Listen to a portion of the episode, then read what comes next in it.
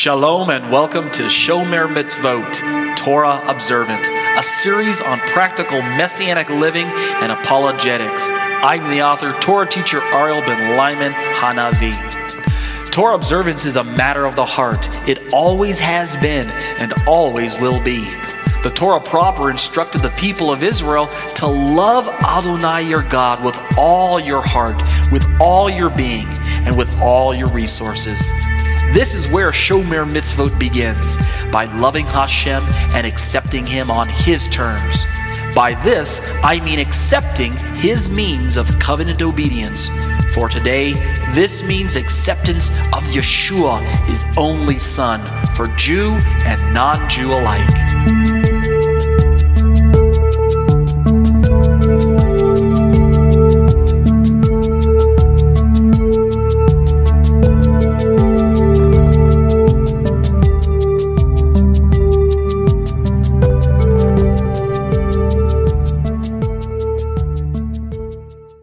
Shalom, shalom. You're listening to Live Internet Studies. This is episode number 141. My name is Ariel ben Lyman Hanavi. Let's open with a word of prayer. Avinu Malkeinu, our Father, our King, Lord, we ask that you will be with us tonight once again as we embark on another journey into your words, into your ways of life, into your um, method of instructing us from an objective manner. We know, of course, that studying the Word is meant to be uh, performed under the power of the Holy Spirit. And so we avail ourselves of the Spirit tonight. We ask that He would be with us, uh, come into this place, and fill us with the goodness of Messiah Yeshua and remind us of his words and help us to understand the text. Give us the um, desire to walk in your ways and to put practical application to the things that we study. Help us to continue to practice forgiveness and um, and mercy as we work with one another, as we interact with one another. Continue to keep us safe during these pandemic times and give us a, a, a supernatural faith to to believe that you are providing for us and that you are uh, taking care of us despite what it looks like in the headlines. We'll be careful, Lord, to give you the praise and glory, B'Shem Yeshua. Amen. Thank you, everyone, for joining me week after week. My name is Ariel Ben Lyman Hanavi. I'm a Torah teacher at Congregation Kehilat Tumah, the Harvest Congregation in Thornton, Colorado. As you can see on my screen right now, I've got our website pulled up. We'd love to have you join us in person and online. You can go to our website and find our uh, YouTube recordings right where you can see the thumbnail that I've got highlighted right now. Um, Pastor Mark is still going through his series, uh, but he's starting a new one Five Types of Spiritual Leaders, Prophets. And um, he's going to go through all of the, the, the different offices, prophets, and preachers and teachers and evangelists, and, and I think you guys are familiar with the passage that talks about this particular topic. So, hope you can join us one way or the other. I've also got my own um, website at www.tetzetorah.com. You can find me online at T E T Z E T O R A H dot com, Torah dot com. And you can see all of the uh, links that I've got on my screen right now at the homepage. Um, that's how you can access all of the commentaries and studies that I put together. I've also got a YouTube channel that I'd like to uh, make you aware of, and this is where I spend a lot of my time these days. You can find me on YouTube at www.youtube.com forward slash C for the word channel forward slash Tetze Torah Ministries. I'd love to have you visit my YouTube channel. Make sure you um, browse around and look at all the videos that I upload on a uh, practically a daily basis. Um, if you look at all the uh, the thumbnails there and look at the um, the timestamps as to when I upload them. Um, but while you're at my YouTube channel, make sure you do these uh, things for me in no particular order. Make sure you subscribe to my YouTube channel. That'll help me out. Hit the little bell for notifications. That way you'll be notified whenever I do upload new content. Hit the little thumbs up to let me know that you like the content that I'm posting. Be sure to leave comments um, to tell me what you agree with and what you disagree with, and let me know what you'd like to see on my channel. And then lastly, hit the little um, share icon that way you can share the content with friends and family members in your social media network, and that would just really be great. Okay? Alrighty. These are the live internet studies that I bring to you week after week. Let me just give you some of the um, brief uh, details that we're looking at. This is episode number 141. Our meeting is June 7th, 2021, for the date in the USA. And we meet on Monday evenings from 7 p.m. to approximately 8 p.m. Central Standard Time. The hour long study is broken up into two 30 minute segments. The first segment is given over to Romans 14 Unplugged, Feast and Fast and Food. Oh my! We're in part 57 tonight. And segment two is entitled Exploring the Shema Discussions on the Issues of Trinity. We're in paper two, Yahweh and Yeshua, part 74. And we're still working our way, this will just be part two of two parts. Uh, last week we started in this kind of excursus uh, topic where we are talking about Trinity, but we're mi- mainly talking about this idea of faith and faithfulness and how that the faith that we have in God, and which eventuates in faith in Messiah Yeshua, should naturally work its way out under the power of the Holy Spirit to obedience to God's ways, faithfulness to his covenant. That's the biblical model. Faith leads to faithfulness. It's just like James taught us. You show me your work faith without works, but I'll show you my faith by my works. I'll show you the vindication of my faith with the actions that follow. So that's what we're going through in segment two. We've got two YouTube uh, videos that we're going to watch tonight, and they're on those topics. They're both entitled "Faith versus Faithfulness." One hits the um, Romans 1:17 passage, and the other is taken from Habakkuk 2:4. And of course, they're actually both linked to Habakkuk because it's Paul quoting Habakkuk in Romans, where he says, "The just shall live by faith." So um, those are the videos tonight. If you'd like to join us uh, for our live internet studies week after week, simply get access to Skype on whatever device you decide to use. And I can tell you right now that if you're using a desktop or laptop computer, all you have to do is click on that blue Skype link that you can see on my screen right now, and that will take you right into Skype using your browser. And uh, there's nothing else needed after that. You just join the, the, the study when I'm um, uh, recording it live, when I'm broadcasting, uh, when I'm streaming, I guess was that's what they call it these days. Um, but if you don't have a desktop or laptop, if you're using a smartphone or Android phone or iPad or iPhone or something like that, then you might need to get an access. You might need the Skype app installed. You might need to log in, create an account but all of that's free. I mean, what's what are you waiting for? So join us via Skype. And then while you're on my website, scroll all the way to the bottom if you get a chance and take a look at the black footer section. See where it says weekly Parsha archives, uh, along with getting access to all of my uh, commentaries to all my weekly Torah portions right there from that link. There's also a little yellow donate button. And if the Lord is blessing you to be a blessing to me financially, well, then this is the way that you can contribute to me and my ministry and keep help me keep bringing content like this uh, to you. Of course, it's available for free, and whether or not you help, whether or not you donate, you're still going to receive the content. But if you are in a position where you can help me out, that would be great as well. I am. Uh, blessed to be able to be on the receiving end of, of your uh, gracious gifts and donations. So be blessed as you seek to be a blessing to others.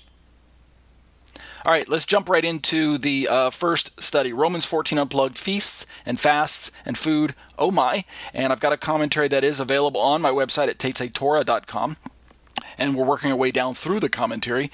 And we've kind of parked ourselves out um, basically in the, the idea of the introduction.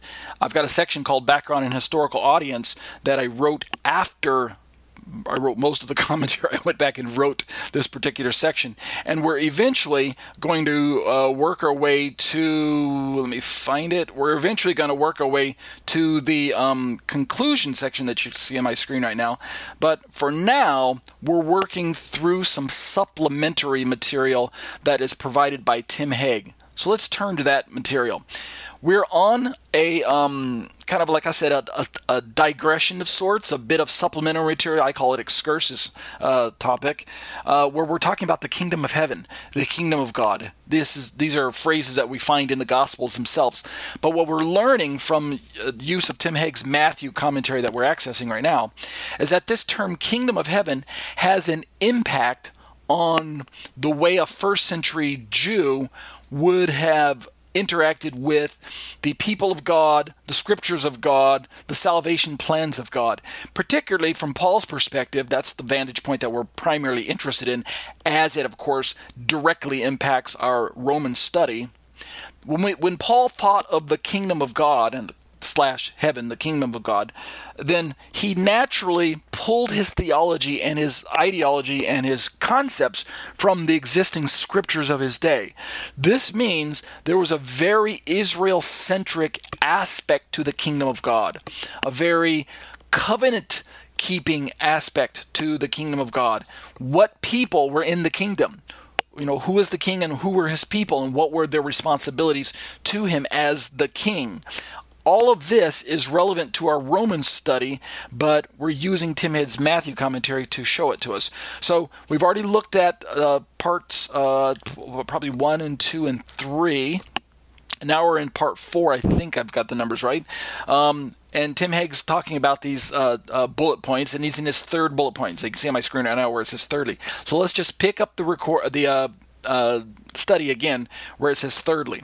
Here's what Tim Hegg has to talk about. Just so you know, last week we talked about how that the kingdom of God is therefore a call to join an entirely, I'm sorry, to join an entity already in existence, not a call to initiate and construct a new kingdom which not previously existed. So this is a, um, a slam on supersessionism uh, or replacement theology or any form of dispensationalism that sets Israel off to the side while God focuses on the church.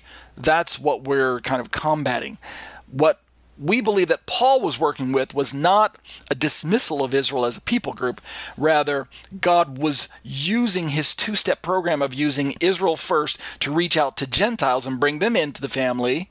And then step two, using Gentiles to reach back to over the uh, over to the Israel side of the house and bring uh, stumbling Israel back into the family, and then in the end, all Israel shall be saved. All of God's family, uh, both Jews and Gentiles, comprising the Abrahamic family, will be the kingdom participants that God has in mind. So, this is the perspective that we find when we read through the prophets: is that Israel is the chosen servant to bring this message to the Gentiles, and then bringing them in would afford an opportunity to witness to those uh, Jews who had not yet joined the salvation program. So um, we need one another. That's what we're talking about, as difficult as that might sound. Let's talk, talk tonight about a, another aspect of this kingdom of God, as Tim Hegg describes it. And he's going to talk about the Torah, something that we talk about a lot on this particular channel and this,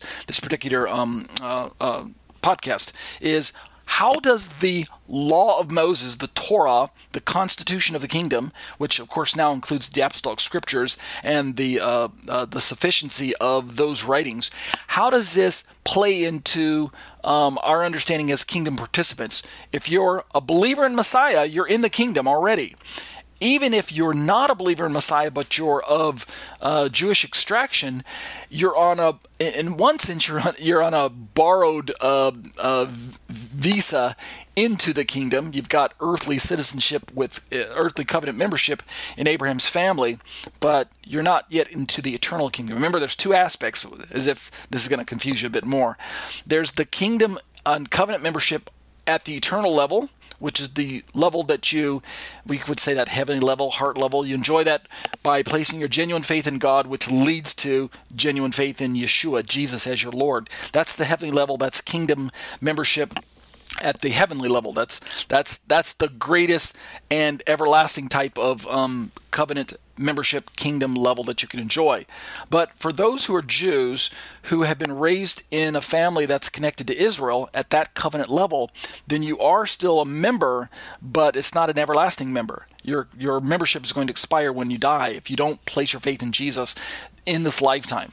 Those who are from the nations are not even at that temporary level. They're still outside of the covenant perspective. They have no covenant level with God at all. They have no um, uh, kingdom participation. They're in the dark completely when it comes to covenant membership. They're not even at that earthly level. They need to be brought into some relationship with God. Thankfully, they don't have to convert to Judaism. They don't have to become Jewish. They simply need to place their faith in Yeshua and they're brought directly into that heavenly level. So let's talk about the message of the Torah, the king's teachings. Tim Hegg uh, writes Thirdly, the message of the gospel of the kingdom incorporates the message of the king's established and revealed commandments. This topic that we're talking about of the Torah and the um, teaching of the king, the teachings of the king. This is going to actually play over into my uh, Shema study tonight because we're talking about faith and faithfulness. Faith, of course, is that ingredient that needs to be present in a believer's life so that he can have a genuine relationship with God, so that he knows he's connected to uh, the King at the heart level. That's what you need. That's justification. But there's another aspect of our relationship with God that we're talking about in my Shema study. Faithfulness describes sanctification. It's when the power of the Holy Spirit moves you and empowers you, enables you to actually walk in God's ways and to be pleasing to God from a behavioral perspective. God doesn't love you any less when you step out of line, but blessings can be withheld if you're disobedient. So uh, the Torah comes along as a sanctification tool to help you come in line with the words of God, the ways of God, and then you can you uh, prime yourself to be a candidate for the blessings of God in ways that were not possible if you were not walking into His ways. God doesn't bless wickedness, whether you're a believer or an unbeliever. God doesn't bless wickedness. That's a biblical principle, and so let's talk about this. The message of the gospel of the kingdom incorporates the message of the King's established and revealed commandments. Where did God establish His commandments, and how has He revealed them to His people? Well, initially He laid them down in the law of Moses, the Torah of Moshe. And then we built on that with the writings and the prophets and the writings continued to grow as we moved into the um, the writings of the apostles that were penned by, of course, Paul being the chief of the writers there, and then of course we've got the gospel writings, and then eventually we ended up with the Bible that we have in our hands today. This is the established and revealed Word of God, the commandments that we as kingdom participants need to uh, pattern our lives after. The good news, Tim Hegg says, is not merely that of escape from condemnation when we're talking about the gospel. Though this is a most wonderful and foundational aspect of the gospel. When you're witnessing to people, you're wanting you're typically focusing on that heart change and the aspect of of, of um, declaring Jesus as Lord when you're witnessing to people. You're not really um, trying to sell the commandments to them right up front. You know, hey, did you know that you need to to uh, keep the commandments, and the only way you can do that is if you're a member of the kingdom? You know, typically that's not your approach it's usually like the you know the four spiritual laws or the the, the, the, the gospel road, the gospel I can't remember what they call the Romans road or something like that. Something that you're using from a tract or something where you're explaining to them how that they are in a place where they're separated from God at a spiritual level, and that's the good news. But it what Tim Hegg's bringing out is that that's not where it ends. Yes, bring people into the kingdom through the gospel. Start there, but don't forget after they make a profession of faith that discipleship is the next step, right? Go into all the world and make disciples, teaching them everything that I've uh, uh, uh, taught to observe you, as Tim Hegg is going to talk about next. The apostles, remember in Matthew, the apostles are instructed to do what? To teach the future members of the kingdom quote, to observe all that I've commanded you, end quote. That's Matthew 28 20, the Great Commission. So take the gospel of salvation to them and then bring the um, inclusion of the commandments. What did Yeshua command his disciples? Of course, he's going to command them that which his Father gave him. Tim Hegg says membership in the kingdom of heaven requires submission to the rule and reign of the king.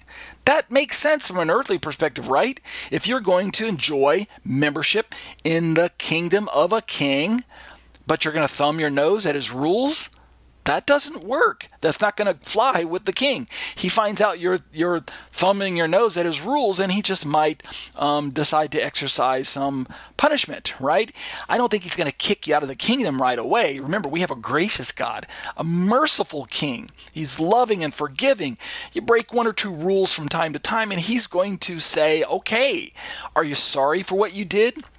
Are you genuinely repentant and and seek restitution? And do you want to change your ways and, and seek to do better the next time, if you say, Yes, yes, Lord, yes, I'm sorry, then of course He's going to forgive you, right? This is the kind of God we serve. So He's not expecting perfection, and He's not the kind of God who's going to zap you every time you make one wrong move. But we do need to try, right? And fortunately, we're not trying under our own power. It's not all about Ariel trying to keep the commandments. There is some of Ariel in there trying to keep the commandments, don't get me wrong. I have my own will and volition to keep God's commandments. But at the same time, I've been empowered by the Ruach Kodesh, the Holy Spirit, to keep His commandments. Let's keep reading Tim Hegg. He writes, Thus, the message of the gospel must include not only the glory of forgiveness based upon the infinite and unfailing grace of God in Messiah, but also the message of sanctification, that is, the requirement to pursue holiness as befits those who claim kingdom identity and who are endowed with the sanctifying presence of the Spirit. Basically, what I just talked about. This is because the gospel of the kingdom is, at its heart, a message incorporating a covenant relationship with its king. All too often in our day, the gospel is truncated, that is, shortened, to include only the message of forgiveness without mention of what characterizes the lives of true citizens of the kingdom. Understanding what Tim Hegg's trying to say there? It's too easy for us to peddle what's what's termed cheap grace or a law-free gospel, where we're telling people you need to believe in Jesus, you need to confess Him as Lord, and then you need to let go and let God, or you need to um, relax and re- rely and relax, or whatever type of bumper sticker type slogan that you've um, heard before. And unfortunately, that doesn't give us a place where we're taught to seek God's ways through his words. Well, yes, we get a superficial introduction to the Bible through the Gospels.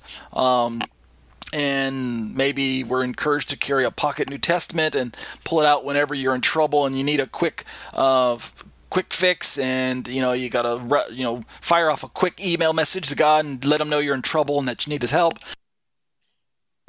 Uh, but that's that's the type of uh, kind of um, uh, how should I call it kindergarten Christianity that that we unfortunately uh, have too much of in the world today. Um, uh, you know chicken soup for the soul type Christianity, where it, it you know Christianity it all feels good, and um, you know we're seeking that which makes us feel good uh, and we're not really allowing the Holy Spirit to push us into places where we can grow. And unfortunately, that's why I call it kindergarten because it, it um, those types of um, sermonettes that we're used to hearing, you know, 15 minutes on Sunday morning. Uh, one pastor put it this way: sermonettes only serve to produce Christianettes right? In other words, we, we remain in kind of in baby mode, in toddler mode, where we're just um, feeding on um, baby food all the time, and we're not really uh, training our faculties, our spiritual faculties, to uh, learn how to handle meat and the only way we're going to grow is if we eventually, just like in my example of the of a human, we're going to grow as we move from baby food to solid food, and then eventually to even more solid, uh, you know, not just baby-sized version of solid food, but eventually as we grow into uh, uh, children and into uh, teenagers and eventually into young adults, then we're going to start digesting solid food so that our body can uh, grow even more. That's the same principle in the spirit we've got to avail ourselves of the meat of the Word of God and allow the Holy Spirit to help us digest it. And that way, our members can grow, our body can grow, and we can continue to strengthen ourselves in the Lord and become um, righteous uh, uh, participants in this kingdom, righteous in the behavior sense, in the sense that we're turning from sin.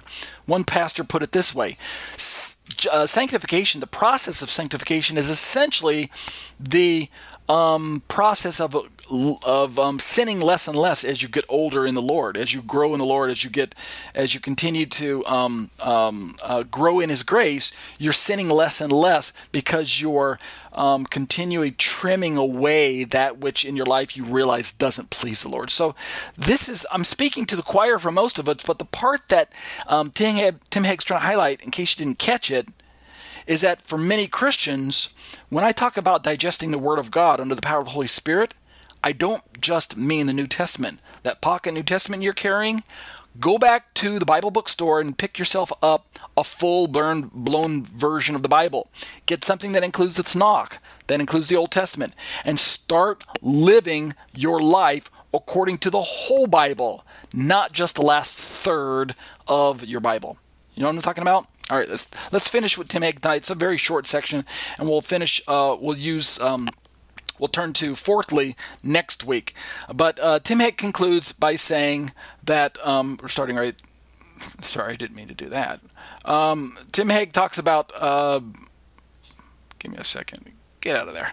Uh, Tim Hegg talks about such a synthetic gospel, quote unquote, you know, we're talking about a law free gospel or a cheap grace type gospel, this type of gospel message where we're only focusing on the salvation aspect as it um, as it uh, benefits your your salvation experience, you know, being saved from heaven. Uh, I'm sorry, saved from hell.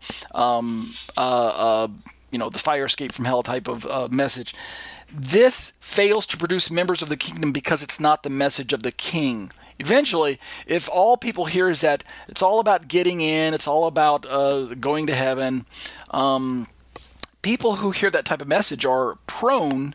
I'm not saying they, they turn this way out this way always, and I don't think Tim Hegg's saying this either. But but if there were if all we're telling people is that um, it's all about heaven, it's all about heaven don't worry about this earth. Don't worry about what the troubles are around you. Don't worry about trying to live, live holy lives. Don't worry about studying God's word so that you can live lives that are pleasing to God.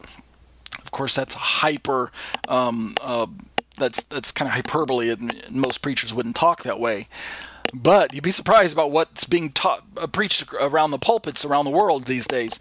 Um, this type of message, if that's all we're hearing, it's going to fail to produce members of the kingdom because it's not the message of the king. It's not what God wants for his people. It's not what Yeshua taught. Rather, Tim Hegg concludes, this anemic gospel that I'm describing, uh, the one that's deficient, has resulted in the establishment of man-made kingdoms, right? Little king K for kingdom there, where the rule of Messiah is hardly evident or, in some cases, is entirely eclipsed in the bright lights of, quote, Hollywood Christianity, end quote. And so that's the unfortunate um, result that we can expect if we're not giving people the full uh, measure of the Word of God, if we're not giving them the full counsel of God's Word, if we're not teaching them that along with being set free from your sin, you now have a responsibility to pursue the holiness and the righteousness that Messiah has conferred to you. No, you can't do it on your under your own power. That's why the Holy Spirit is come going to come into your life and and empower you to walk in levels of holiness that you never thought possible. He's going to help you make the decision to turn away from sin. It will be your decision, but it will be the Holy Spirit empowering you at the same time. And as you continue to turn from sin, God will continue to use you in greater and mightier ways in this walk. That's the way it works. Avail yourself of the teachings of God, the the um what what did Tim Hegg call it? The teaching of the King, which he's going to teach that it includes the Torah of Moshe, and I'm going to teach that as well. And that's going to do it for our um, uh, Romans 14 uh, Feast and Fast and Food, oh my, supplement material for tonight. Next week, we'll start off right where you can see on my screen now where it says fourthly. We'll continue talking about this kingdom aspect, okay? Let's turn now to exploring the Shema. I'm sorry, to uh, uh, uh, yes, exploring the Shema, discussions on the issues of Trinity. Let me bump the uh, font up so we can see this table. And we're working our way through this uh, table that uh, Carm has supplied, supplied for us. And um, last week we looked at the fact that we believe in God in John 14 1, and the same passage challenges us to believe with equal measure in Messiah. Yeshua said it best believe in God, believe also in me. We saw that the same Greek word is used, pisteuete, in both cases, which is rooted in the Greek word pisteuo. Believe in God. Yeshua is challenging us with the idea that your belief in God should eventuate in belief in me. And if you already ha- claim to have a genuine belief in God, then it's natural that you do believe in me. That's the next natural step. That's the way this belief works in the kingdom. Let's talk tonight about the fact that in the Trinity, when we're talking about the persons of the Trinity, there's a joy that comes from our relationship with God. Carm's chart lists two verses. They have the Father part blanked out. There's nothing there that they pulled in by way of reference. But for the Son, they have John 15, um, 11 right there. And for the Holy Spirit, they have Romans 14 7. So, what I've decided to do, as usual, I decided to fill in my own references for, for God the Father, uh, drawing from the Tanakh. So, let's turn straight to some of the scripture references. And then, what we're going to do tonight, after we look at the passages, right, we're going to jump through Nehemiah and John and Romans for the Trinity part. Then we'll pick up our study uh, after looking at Galatians and Thessalonians as well for the Trinity part. If we've got time, which I think we will, we'll pick up the study where we left off uh, talking about faith and faithfulness last week, and we'll we'll conclude it tonight by looking at David Stern's version of Galatians 3, where he um, quotes the um, where he's pulling Paul's quote in uh, uh, chapter 3, verse 11, um, where Paul's quoting um, Habakkuk, "The just shall live by faith," and we'll also pull in the um, information from uh, my Galatians commentary. Let me find where I need to be, where uh, we're talking about the Habakkuk uh, verse and how that plays into Paul's understanding of it. And we'll look at that from my commentary perspective. And then after that, we'll turn to the um, uh, liturgy. Okay, so let's jump right into the. That's what we're in store for tonight for the um, Shema study. So let's turn to the first passage. Charm, uh, Carm doesn't have this reference in their chart. I decided to pull it up on my own. In, the, in Nehemiah, there's a familiar passage, if I drop down, where um, we even have uh, songs that have been um, created uh, from this particular uh, sentence. And in Nehemiah 8, verse 10, uh, the prophet says, Then he said to them, Go your way, eat the fat, and drink sweet wine, and send portions to anyone who has nothing ready for. This day is holy to our Lord, and do not be grieved. Why? It's the last clause I don't want to focus on. For the joy of the Lord is your strength. I don't even need to jump into the Hebrew to, to, to see the significance of this. We're simply focusing on the word joy. The joy of the Lord is your strength. Notice it's the, the joy of the Lord, the the ches, uh, ches the chedvat. I'm sorry, I am looking at the Hebrew. It is the um, chedvat of the Lord.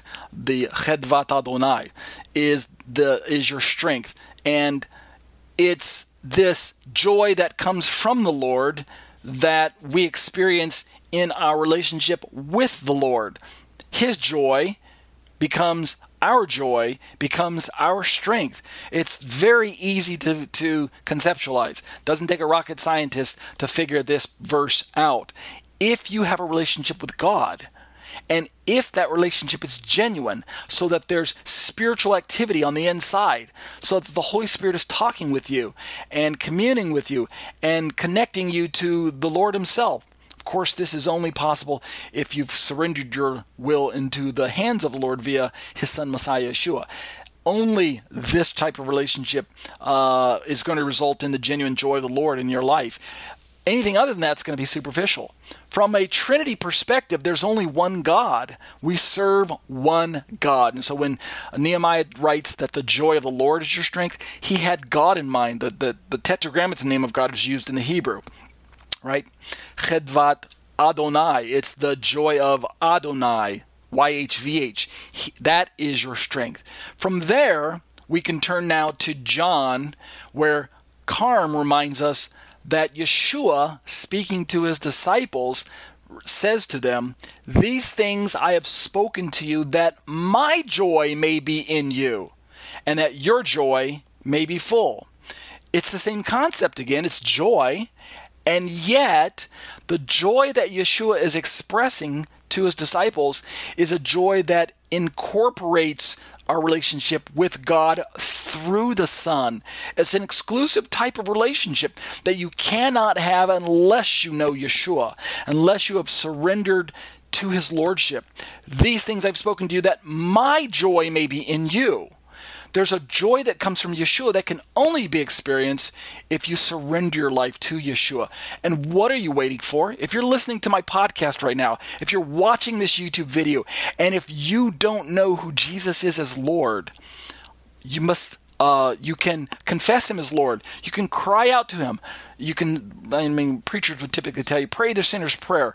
But God knows your heart. Reach out to Him. Surrender your life into His hands. Um, pr- pray that the Lord would come into your heart. I can't promise you that it'll be instantaneous right there and on the spot. As soon as you pray the prayer, Jesus moves in and then you're good to go. Uh, you know, it's not a formula. It's not magic. It's not like Harry Potter, hocus pocus. But the promises that we have from the Bible is that he makes himself available to those who call out to him. He's a merciful Messiah and he's seeking for you. So why not seek for him? Okay? So um, this is a type of joy that we're uh, um, uh, experiencing as believers in Messiah. He wants his joy to be in us that our joy may be full. And that's the type of kingdom relationship, like we talked about in the, in the Roman study. That's the type of relationship that the Father, that the King envisions. Let's look at the next passage. In Romans chapter 14, Paul says, for the kingdom of God, right? There's our connection to our um, Roman study. Kingdom of God, Paul's going to use this phrase as well. The kingdom of God is not a matter of eating and drinking, but what is it? It's righteousness and peace, and this time Paul says, joy in the Holy Spirit. Wait a minute, Paul. Isn't it joy in the Lord like Nehemiah talked about? Paul, isn't it joy in Yeshua like John recorded for us? Why are you telling us that it's joy in the Holy Spirit? Ah, because Paul understands that God is complex in his nature. It is the joy of the Lord, right? YHVH, the tetragrammaton name of God as expressed in Nehemiah. It is the joy of the Lord. And Paul understands and affirms that it is Yeshua's joy that is in us. It is the Son. But Paul knows that the Bible has demonstrated that God, in his complexity, nevertheless can be known through the person of the Father, the person of the Son, and now Paul's going to confess that there is another person known as the Holy Spirit. And that's why he writes, joy in the Holy Spirit. It's one God, and therefore the joy that we um, that we uh, uh, that we uh, uh, um, have that we possess is not just joy in God exclusive. Uh, or irrespective of the understanding of the Son and the Spirit. Rather, if we have this real relationship with the King, if it's a genuine uh, relationship with God, and it's genuine heart circumcision, then we are going to have the joy of the Lord and the joy of Yeshua and the joy of the Holy Spirit. And that's how they all come together. I mean, it's so simple. Why do we try to make it complex? Let's look at a few more passages. In Galatians uh, 522, this is a very familiar passage. Most of us have this memorized, right? It's really verse 22 and 23, but Paul says, But the fruit of the Spirit right? He's, he's talking about this spirit relationship again. The spirit in our lives is what? Love, joy, there's that J word again, the joy, peace, patience, kindness, goodness, fruitfulness. He continues in verse 23 gentleness, self control. Against such things there is no law. So we have this joy of the Lord. We do have the joy of our Lord Messiah as well, not just from the Father, but through the Son. And it's this fruit of the Spirit that we can notice this joy in our life as is manifest because of that genuine spirit activity. And if you don't have the fruit of the Spirit in your life, if you're noticing as you take personal inventory that there's an absence of love, of joy, of peace, of patience, of kindness, goodness, faithfulness. Notice many of these attributes, these, these characteristics of this fruit that's being described by Paul. Notice that many of these can only be experienced as we interact on a community level with one another. You can't really um, claim that you have peace, patience, and kindness and goodness with God. I mean, it's really best expressed as you move in and among the human relationships. The love and the joy, and it does come from God's Spirit, but at the same time, it empowers us this fruit, empowers us to have um, uh, relationships one with another, especially with fellow believers, at the level that it's it, it's demonstrated in our patience with one another, in our kindness towards one another, in our overall goodness and expression of faithfulness, not just to God but to each other. Gentleness is mentioned there again, self-control against the flesh. Against such things there is no law. So, as the power of the Holy Spirit is seen in our lives, and if we are um, walking in the Spirit and allowing the fruit to be manifest on this tree of ours, to follow through with the analogy that Paul introduced, then others around us are going to be able to partake of the fruit in our lives. They're going to see that there's a love uh, in our lives. They're going to notice the joy and the peace. And they're going to recognize that we have a, a supernatural patience about us and a kindness that they can't put their finger on. This is the way that we live as kingdom members. Remember, in our uh, um, a Roman study, we talked about the kingdom, the kingdom of God, and the king's teachings, the commandments of God, which includes the whole counsel of the Word of God. This includes the five books of Moses. This is the tool that God the Father is going to utilize by the power of His Spirit in us to bring about this fruit of the Spirit, this love, this joy, this peace. He's going to give that to us freely as we walk into His ways. He's going to avail His Spirit to us and empower us to not just want to be obedient, but to be able to be obedient, and thus there will be um, fruit that's uh, noticeable in our lives. They're going to all work together. It's not going to be your own power doing it. It's not going to be your own will uh, choosing to walk into the power and, and to the uh, uh commandments of God. At the same time, God's not just going to um, shove the Bible in your face and say, okay, plug yourself into the Holy Spirit and start walking in my ways. Go ahead, do it do it. Go ahead. He's not going to do that either. You're not doing it on your own, and yet God's not um, saying, "Okay, just sit back, relax, let me do everything for you." It's a it's a it's a synergism. It's a um, it's a partnership between the Spirit of God and your own will to bring about the, the, the type of um, person that God has um, in store for you. Let's look at one more passage under the Shema study.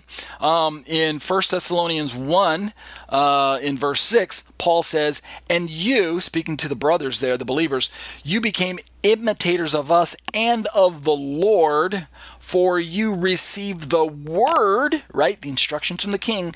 You received the word in much affliction with the joy of the Holy Spirit. Again, the joy of the Holy Spirit.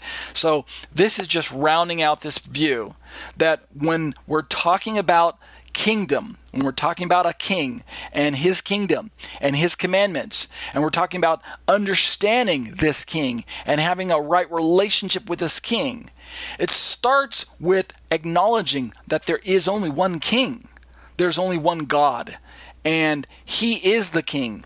But he brings his Messiah. He establishes his Messiah to rule in his kingdom. I don't understand exactly how that works. If there's one king and it's God, then how can Messiah be king as well, right? Isn't there only one king? And the answer is, of course, yes, there's one God. But Messiah is king, and he takes up a residency within your heart as you confess him as Lord, as you pray the sinner's prayer, as you come into this salvation experience in the kingdom. And then Yeshua sends his Holy Spirit Yeshua sends the Spirit of God, the Spirit of His Father. Is it the Holy Spirit of Messiah, or is it the Holy Spirit of the Father, or is it just the Holy Spirit? The answer is, of course, again, yes. That's how we interact with this God of ours. It's one God, and yet there are these three persons that we know from reading the Bible, as difficult and challenging and mysterious as that can be, that God is complex in His nature. But we can see it as we work our way through these different passages uh, that uh, Carm has provided for us using different attributes and words uh, and and kind of um, uh, concepts and character traits that are revealed to us through the words of God. Let's continue through this um, uh, uh, study in the Trinity series. Uh, we're going to turn and look at Galatians real quick. We'll finish this tonight. We talked last week about faith and faithfulness and how that faith gives rise to faithfulness or faith leads to obedience. If you have genuine faith in God, which equals genuine faith in Yeshua, then you will have genuine faithfulness to God's words. It's guaranteed because the Holy Spirit is the one empowering you to be faithful. And the Holy Spirit is not. Um, he's not uh, inept. He's not uh, powerless. He's not um, someone who is powerless to change uh, you. He he will get his way done because he's very God. And so notice that in Galatians chapter three, I quoted and, and set you up for this last week. Paul, speaking to the church at Galatia, reminds them of what Habakkuk already said. Paul says in verse 11 of Roman of um, Galatians, "Now it is evident that no one comes to be declared righteous by God through legalism, since and then he quotes, "The person who is righteous will attain life by trusting and being faithful." Now, if you're saying, "But that's not the way I've heard the verse," That's not the way I read it. Okay, yeah, that's right. It shouldn't. That's not how we normally hear it. The, by uh, trusting and being faithful. But notice what David Stern is doing is he's adding this term trusting and being faithful. And the reason he's uh, stretching it out is because of the Hebraic understanding of this one word, which is pistis, which we looked at last week. This word pistis, which means faith, um, uh, is connected to the noun and the verb are connected to one another in the idea of faith and faithfulness, the idea of uh, trust and um, believing and things like that. So let's um, kind of peek at my uh, commentary notes from Galatians and see how this works itself out. I have a um, note on the Habakkuk passage in my commentary. If you hover over um, where it says Habakkuk, you can see the verse there as we normally are used to hearing it.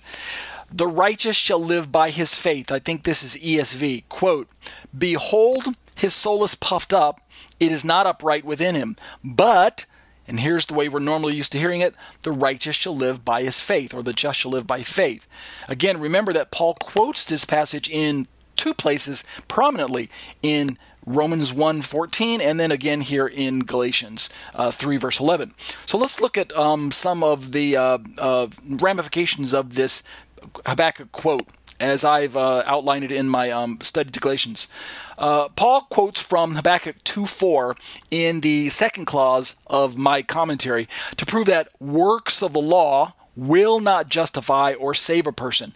Interestingly, I go on to say uh, many Bible translations use faith for the Greek of, Galatians 3:11 here when um, translating Paul's quote from Habakkuk 2:4. So they say the just shall live by faith just like we find it normally in our Bibles, they carry that quote over into um, the Greek version, meaning they're working from a Hebrew original, but or Aramaic, whichever uh, Habakkuk wrote in. I believe it was uh, Hebrew at the time.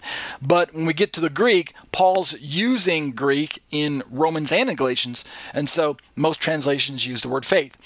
However, I go on to say many of those same translations use faithfulness, isn't it interesting, for their translation from the original Hebrew. Right? It's almost as if they changed the concept. Faith is the concept that they know is present in Paul's comment in his uh, quote from the passage in Romans and in Galatians. But then when those same Bibles translate Habakkuk, they don't use faith. Some of them say faithfulness. So let's look at this. In my notes, I say in the Habakkuk passage, James D.G. Dunn, a, a uh, popular uh, Christian uh, Bible translator, uh, commentator, uh, who's since gone on to be with the Lord just recently, within the last five or so years, he has this to say about the Habakkuk uh, passage. He says, The usual understanding of Habakkuk 2.4 out of the Masoretic text, which is the Hebrew, is, quote, will live by his faithfulness Notice that's the normal rendering to understand what the prophet is actually trying to convey. It is not necessary, Dunn says, to the discussion here in Galatians to resolve the question of whether Paul intended the ekpistios, the by faith, to go with hadikaios, the righteous, or zesatai, will live. So there's a big discussion in theological circles that I'm not going to get into right now. When Paul says the righteous shall live by faith, is he talking about is it the righteous by faith will live? Or is it the righteous will live by faith? Which side do we put that clause on? And does it matter? And I can tell you there's been a lot of theological ink spilled over which side we should place um, the by faith on. Is it on what on one side of the righteous or is it on the other side of will live? I'm not going to get into that tonight. What I do want to talk about is just this particular aspect. I might finish this up tonight. Let me see how, how far I need to go. Yeah, I think I can finish this. I only have two paragraphs to go. So just bear with me. Let me read this for you. This is from my Galatians commentary, which is available on uh, my website at tatesatorah.com. So we're going to discuss faith and faithfulness a bit more closely, I say in my commentary, when we examine the second clause of Galatians 3:12 below. But for now, in this section, I want you to notice how Paul sets at odds what the influencers were taking for granted right? Remember, the influencers are what Christians call the Judaizers, but you guys know by now I avoid using that word Judaizer because as a Jew, I find it rather insulting. It's rather pejorative to, to insult someone by calling them a Judaizer as if to live like a Jew is a bad thing because that's what the word Judaizer lives means to live like a Jew. Judaizo in the Greek. Um, Judaizo to live like a Jew it shouldn't be a bad thing, especially if you are a Jew. I mean, hello. Okay, so these are the influencers. Uh, the detractors in Paul's piece, the the um, opponents of, of, of Paul's gospel message. So, what were they taking for granted? Namely, righteousness is grounded in ethnicity and, ta- and Torah maintenance, which is what we call works of the law. That was their program. They believed that Gentiles needed to, con- to uh, convert to become Jewish in order to be counted as righteous. So, from their skewed understanding of God's righteousness, the influencers were putting the cart before the horse. They were putting their Jewish identity, which led to Torah observance. That whole package is called the works of the law. That that um, kind of that uh, what we might call a rite of passage. That program, covenant of that skewed version of covenantal nomism, was their whole per- perspective of resulting in righteousness or genuine covenant membership. But Paul was on a mission to reverse that errant theology righteousness is not grounded in ethnicity and Torah maintenance. Instead, Paul is going to go on record as teaching that righteousness is grounded in Messiah and what he has done for us on the cross as we place our faith in him. And once his spirit takes up residency within you, you are righteous and you will be subsequently empowered to walk into the Torah. That's the genuine gospel message that Paul's going to teach. So, Paul does this by reminding his readers, right, in Galatians, of what the book of Habakkuk teaches on how the genuinely righteous will live. How will the genuinely righteous person conduct his life? What is his life supposed to look like? Let's continue reading. Uh, let me scroll up a little bit there. We continue. Paul uses the scriptures to counter these um, uh, uh, uh, influencers to counter their limited nationalistic line of reasoning. This tells us that the um, works of the law that he's fighting against is not abiding by all things written in the book of the law to do them right galatians 3.10 because works of the law was subtracting the one chief ingredient of the law which was genuine faith in God, which is genuine faith in Messiah. And if you lack genuine faith in Messiah, if you bypass that with your man made uh, conversion policy and your man made works based religion known as um, uh, proselyte conversion, nationalism, all of that, if you're bypassing genuine faith in Messiah, then you're not doing all that th- that is written in the book of the law. You're forgetting the chief commandment of the law genuine faith in God. That's why I say in my commentary that works of the law attracts the curse of the law in Galatians 3:10, right? And the works of the law do not count as true faith, Galatians 3:12, but Instead, I say, actually count as self effort. Read Galatians 3 3. So it is legalism, it's self effort, it's, it's merit theology. It's a unique twist on it because the Jews in the, in the first century didn't think they had to do something to be counted as covenant members. They thought they were brought into the covenant at birth because they were born Jewish and born into Israel. And they thought all that was left of them was to maintain my place in the covenant by keeping God's commandments. But again, Paul's going to come along and tell you, no, you guys aren't quite getting it. Let's keep reading my commentary. Because the verb justified, which is dikaiutai, is parallel to the adjective righteous, dikaios, right? Notice these two Greek words, dikaiutai and dikaios. They even sound the same, the same first five uh, letters, D I K A I, and even the sixth letter O. It's because they're rooted in the same Greek words, the same Greek Greek um, uh, foundational concepts, and that's why the the uh, cognates are related to one another. The the um, verbs and the adjectives and the nouns they all sound similar. Basically, um, based on this uh, relationship, we could actually paraphrase the verse along these lines. Right? This is Paul speaking. Listen to the way I've paraphrased Galatians three verse twelve. Let me read the. Let me show you the verse in. Um, uh, uh, let me see, is it verse 3, uh, verse 12 that I'm quoting? No, it's, um, maybe it's verse 11. I apologize which verse I'm, I'm uh, uh, referencing here, but let me just read my own um, paraphrase here and you can just listen along. Here's the way I kind of paraphrase it based on the, the idea of faith and faithfulness working together the way Paul would see it. I believe this is close to what Paul's trying to explain. This is uh, Galatians 3:11. Clearly, no one is declared as righteous before God by a Jewish only law commitment because the scriptures, this is Paul talking, they've already demonstrated in Abraham and continue to teach with Habakkuk that the person who is declared as righteous by God Himself will be justified by that person's genuine faith and will live his life according to such faith. You understand how I'm mixing and bringing the two concepts back together, not in a bad way, but the idea of genuine faith as one side of this coin in God's hand, and genuine faithfulness as the other side of this coin in God's hands.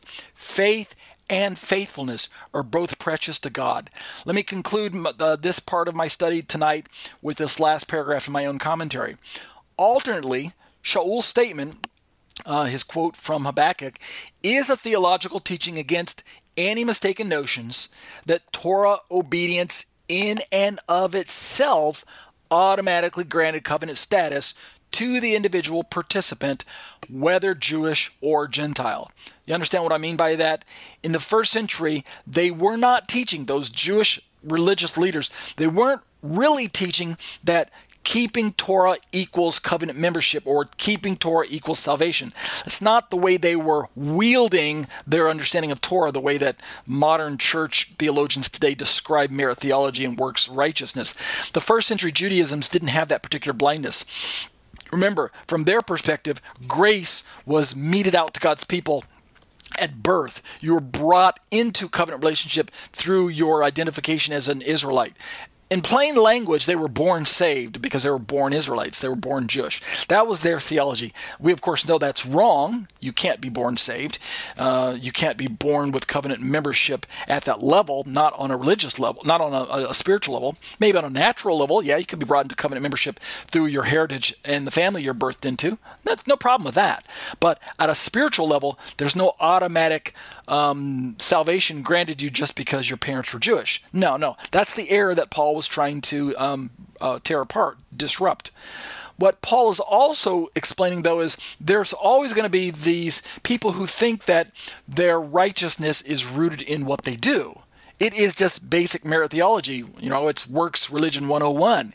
It's uh, because I do, then God saves me. So their works do equal salvation in their mind and that's the way they conduct their lives. And so for those people, Paul's theology is going to tear that down as well. There is no keep the Torah to become saved uh, in the Bible either, even though that's not the primary argument that Paul's trying to um, uh, uh, disrupt or to tear down.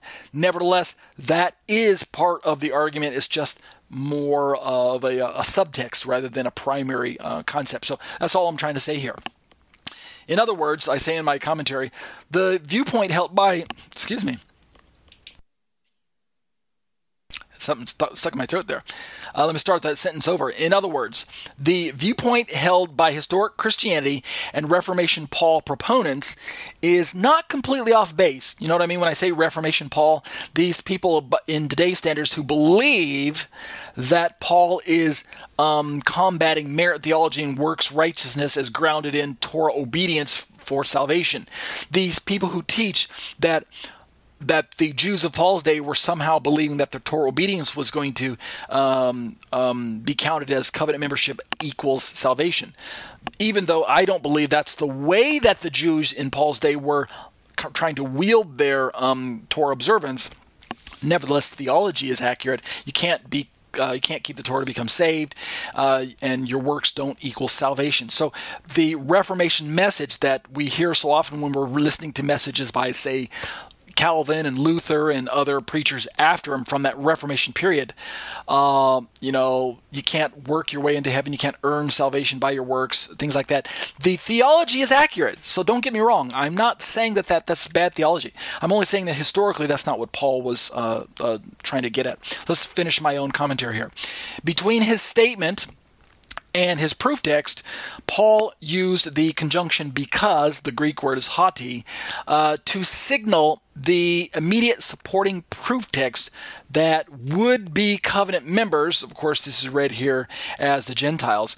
These Gentiles do not walk into Torah submission to gain covenant status. So that's a possible way of interpreting Galatians 3:11 where he talks about, you know, the just shall live by faith and its context here in Galatians. Although again, I don't believe that's the primary context. I believe he's uh, again working against the whole misstation uh, the misunderstanding of covenantal nomism and uh, how one's born with Jewish status and how that plays into covenant membership and things like that. Go back and listen to last week's uh, podcast or go back and watch the last YouTube videos that I uploaded the last 5 and watch them in conjunction with this particular one, and you'll understand what I'm talking about there.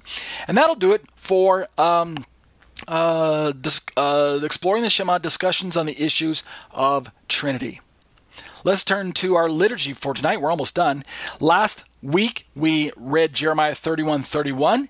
This week we'll just read one verse as well. We're going to read verse 32 right here uh, from the ESV, and we'll read the Hebrew right there over on the right side of the screen.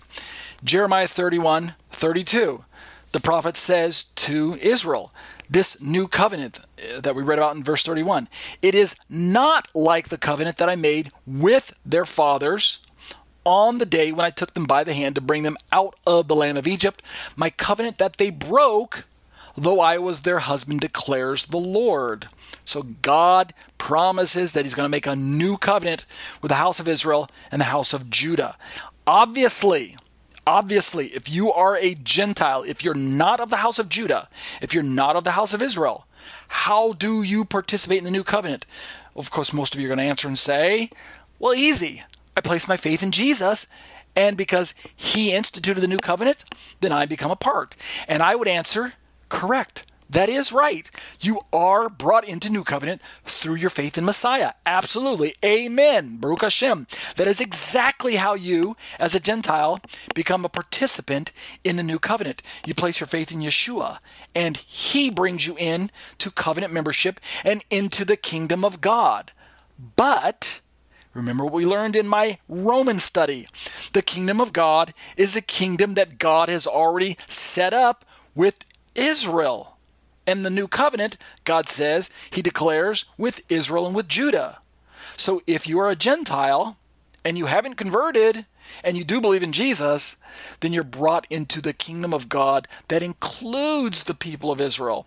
You become part of this kingdom and you become a participant in this kingdom. I believe that Paul would teach that you get grafted into Israel at the remnant level.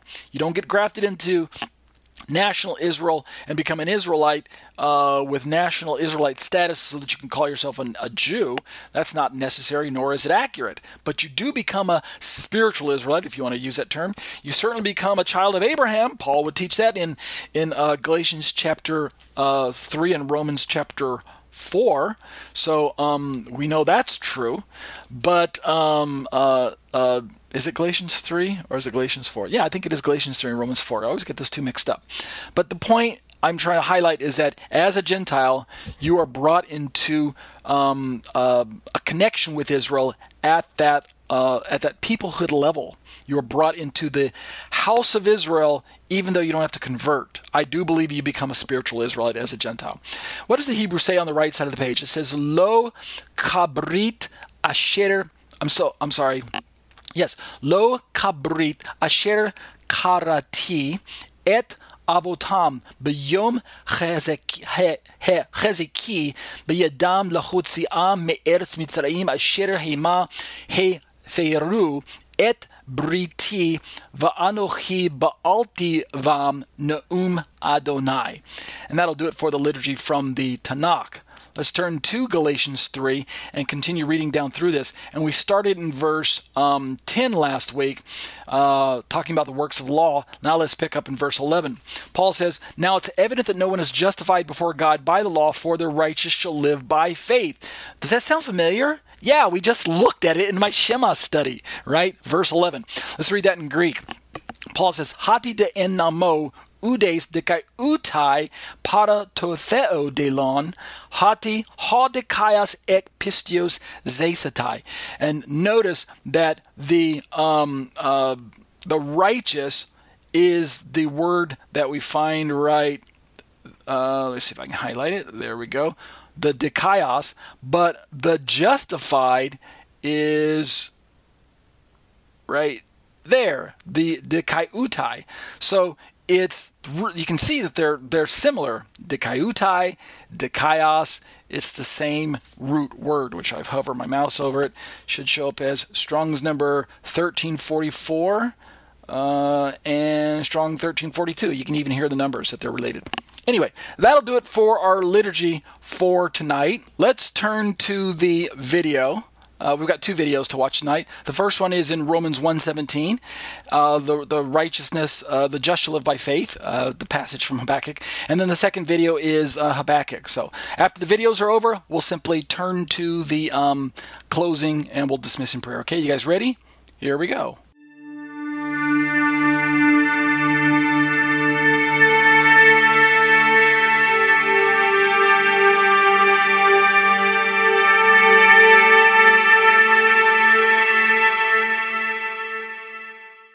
Welcome to a minute or two with the Word. I'm your host, Torah teacher Ariel, where every few days we take a look at a relevant passage of Scripture that I find very fascinating and important for us to consider as Jews and Gentiles in Messiah. Let's talk about Romans 1:17. Let's start with the ESV English and then turn to the SBLGNT Greek for some additional insights. For in it the righteousness of God is revealed from faith for faith, as it is written, the righteous shall live by faith. The Greek says, Dikausune gartheu in auto, bakaluptetai ek pistios piston kathos gegraptai ha de dekaios ek pistios zesetai. Okay, it's time to get a little technical with the Bible, but I pray it will be fun and formative as well. Many Bible translations have something similar to the just shall live by faith for the last clause of this verse. The original Greek word for faith in this clause is pistios. Moreover,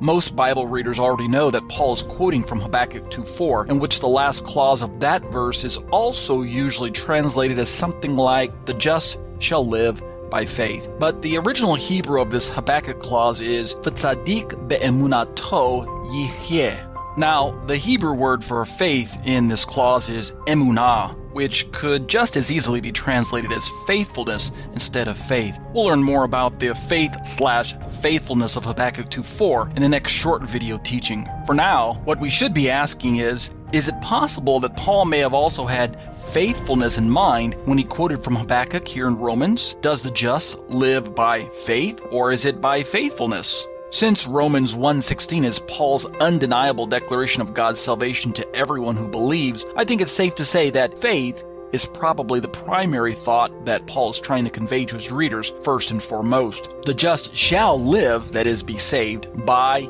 faith in Yeshua. The emphasis is mine. Paul would never support merit theology or supposed salvation by good works. In closing, if faith is all we need, then what are we to make of the Habakkuk verse that Paul quoted from? Was Paul not concerned at all with faithfulness? Check out the next episode of A Minute or Two with the Word, where we will look specifically at Habakkuk 2:4 and this important biblical faith versus faithfulness question. I think the answers just might surprise you.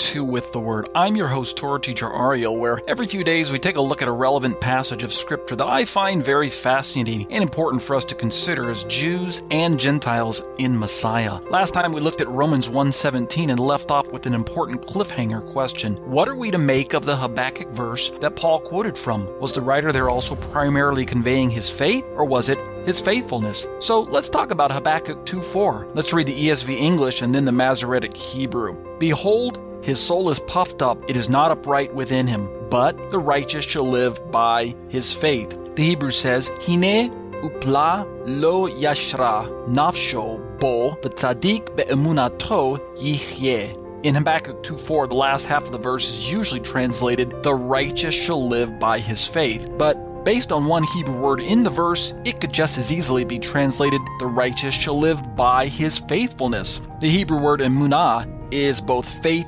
and faithfulness, which is why NIV, NLT, NET, and GWT all have faithfulness for this word. Interestingly, Young's Literal Translation has steadfastness. The origin words for faith and faithfulness share a noun and verb relationship in both Hebrew and Greek. The way I see it, faith and faithfulness function as two sides of the same coin, and that they are both precious in God's eyes. Don't misunderstand me. I'm not saying that we are saved by works. Perish the thought. I am saying genuine faith will lead to genuine faithfulness. This passage is a decisive verse for the Apostle Paul. Here, the famous phrase, the just shall live by faith, must be understood from the original context of Habakkuk to mean that the righteous person lives on the basis of his faithfulness. Habakkuk's statement is made with this in mind. The righteous, that is, those who have faith in God, will live, that is, be protected and sustained, by faith that is, by demonstrating a faithful trust in God and His promises. It is this understanding of faith that Paul carries into the argument of Romans and is sustained throughout the book. So, in closing, the righteous shall live by his faith does not simply mean he will claim to have faith but then do nothing about it. On the contrary, if he has genuine faith, then he will demonstrate genuine faithfulness to the God that he claims to have faith in. And in this faith and faithfulness,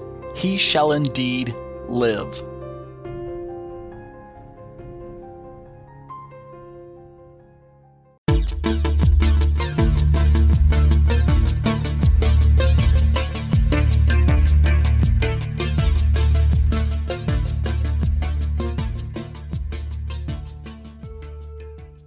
All right, let's close in prayer. Abba, bless your name, and I thank you for this uh, wonderful time that we've had that we can spend studying your words and pouring through them um, with eyes opened by the Spirit of Messiah within us to help us to understand the text. We don't have perfect understanding, but what we can trust in is that you are revealing yourself to us through the pages of your word, and you're giving us this, uh, strengthened sense of of uh, being confident about what we read uh, and the um, the relevancy of it for our lives. We seek to, like Ezra has been uh, t- quoted, we study in order to do, in order to teach. Um, we learned that from the Ezra principle from the little video that we watched in my study last week. Lord, we know that um, the faith that we have in you is designed by you to lead to faithfulness to you. You are the king, and this is your kingdom. We, both Jews and Gentiles in Messiah, have been brought into this proper relationship to you through the finished work of Messiah and the fact that we place our faith in that finished work. He is the righteous king that you have established on your throne, and he is the only one that we will owe our allegiance to. He is the only one that we will recognize is the rightful ruler of this kingdom. Thank you, Father, that, that uh, Yeshua is the righteous King that we can follow after. We pray for those around us who don't yet know Yeshua. We pray that He would, by our own effort reach out to them, that He would use us to reach them, that He would uh, empower us to be witnesses to our friends and family members, to our coworkers, to the people we might even meet on the street. Give us holy boldness as we meet people. Give us a passion and a burning for the lost. Uh, give us a burden for the lost. Help us to realize that we have a commission to go and to take this good news, the good news of the King, the good news that Messiah can set you free from your bondage and bring you into a place where you are empowered to be blessed as you walk into his ways. And this is the gospel kingdom that we want. This is the gospel message that we want to proclaim. So help us to not be ashamed. Help us, Lord, to continue to bless one another and to walk in the Spirit, forgiving one another, to demonstrate the fruit of the Spirit that we read about in Galatians, this unspeakable joy that fills us, Lord, that gives us the um, supernatural power to be compassionate to one another, even when we've been wronged and, and uh, even when we, we feel like we want to take revenge and lash out. Lord, that's not the walk of the Spirit. That's not the fruit of the Spirit. Help us to surrender to His uh, power within us and to lead lives that are exemplary. Protect us from this evil pandemic. Give us a hope that looks beyond the headlines and that realizes that God is still working uh, in history to bring about His desired will in the life of, of, of those who are His, those who have surrendered their wills into His, are going to be led by His will and are going to accomplish that which He has set out to do. Let us be your instruments, as um, the old uh, Christian rock group. Um, uh, saying, We are his hands, we are his feet, we are his people. Um, let us be your people, Lord. Thank you for this uh, time. Bless those who are um, studying right along with me and bring us back together next week for another beneficial study. And we'll be careful to give you the praise and the glory. B'Shem Yeshua. Amen. That concludes our show for today. It is my desire that this continuing series of teachings will assist the average non Jewish believer or new Messianic Jewish believer in his desire to become a more mature child of God. And now, O Israel, what does the Lord your God ask of you but to fear the Lord your God, to walk in all his ways, to love him, to serve the Lord your God with all your heart and with all your soul, and to observe the Lord's commands and decrees that I am giving you today for your own good? To the Lord your God belong the heavens, even the highest heavens, the earth, and everything in it. Yet the Lord set his affection on your forefathers and loved them.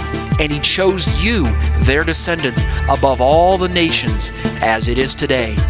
Circumcise your hearts, therefore, and do not be stiff necked any longer.